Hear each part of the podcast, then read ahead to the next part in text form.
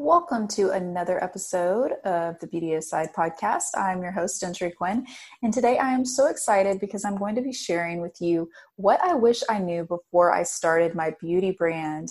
If you have literally been dreaming of starting your beauty brand for so long, but you just don't know where to start, or maybe you've been uh, dipping your feet and making some products for a little while, but just don't know where to go from there. Well, today, this episode is definitely for you.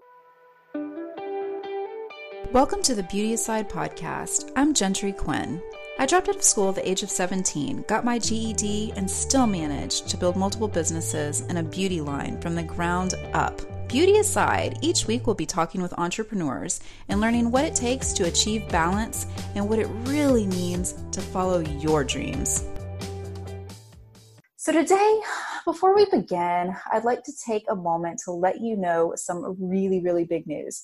After all the highs and lows of owning our own businesses, and because we've learned so much along the way that's led us to now having two successful online businesses, me and my partner Alex have decided to come together to offer you a couple of courses this fall. Can you believe it? The first one is called Jumpstart Your Online Business, pretty self explanatory. And the second one is My Complete Beauty Brand Boot Camp, where I'll give you my exact formula on how I developed my lucrative beauty brand over the last five years to save you time and money. So, if you're in the market to expand your brick and mortar to online, or if you're an entrepreneur just starting out online, or if you've always dreamt of starting your own beauty brand, keep an eye out for these details later this summer.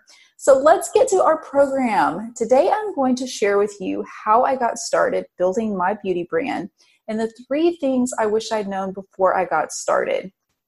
Now, when you're first starting out, it can be a really, really lonely world. You can feel lost, and as much research as you do at the computer, there are just some things that you can truly only learn with experience and with customer feedback. So, that is what I'm going to be sharing with you today. Let me take you back to 2015 before we opened our brick and mortar concept store together at the domain in Austin called Katone Clothing and Beauty Bar. Uh, I wasn't only new to the brick and mortar space trying to learn how to navigate in that world as an owner and a manager, but I was also starting my own beauty brand. And at that time, I'd been a freelance makeup artist for many years and an esthetician. So I felt that starting my own beauty line was a real natural fit. I thought I knew what I wanted, and that's emphasis on the thought. So the truth was, as much as I knew the vision and integrity of products I wanted to subscribe to, there were other factors that held me back from reaching my fullest potential.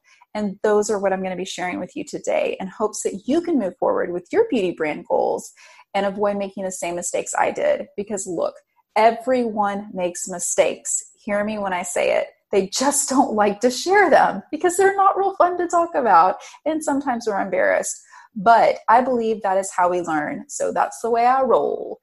And you know what? Hindsight is always 2020. So let's dive in. Number one, have you ever heard of the niches are in the riches? I wish I'd been thinking along those lines when I started. Instead, we had this massive store that I wanted to fill up, but we also had to fill it with clothing and other items from local artists. I thought that in order to appear professional, I had to come out of the gate running full swing with a full line of beauty products. Now, there may not have been anything wrong with that, of course, but do you know how much it cost? I'll just say many, many thousands of dollars if you do it right. Now, that forced me, for better or worse, to think around the box, but it also gave me uh, complex when my products didn't look the way that I wanted them to look because of associated cost.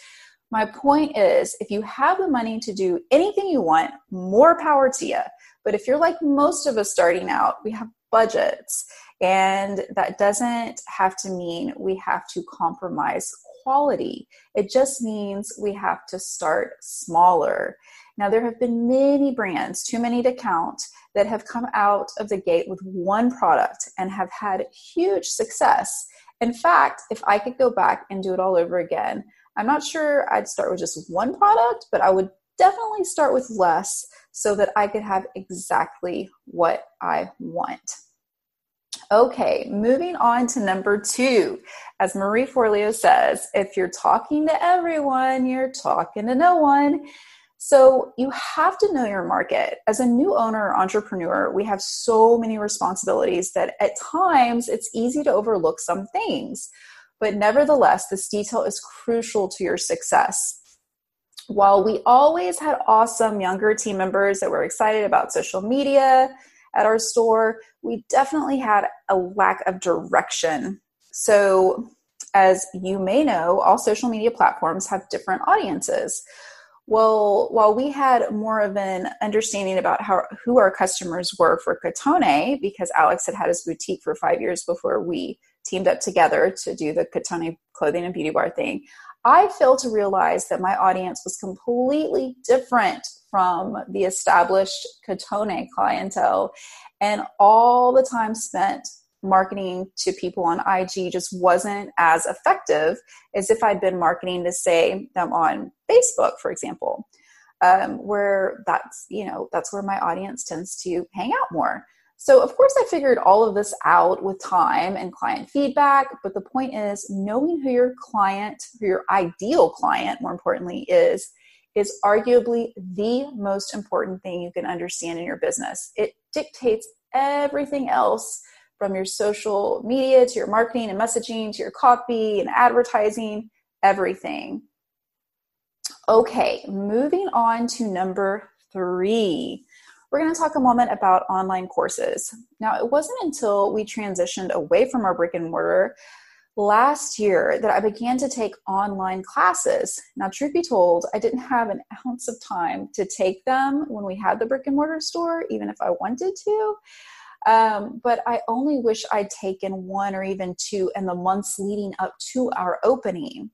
That would have bridged the gap between what I already knew as a makeup artist and esthetician and what could have saved me time.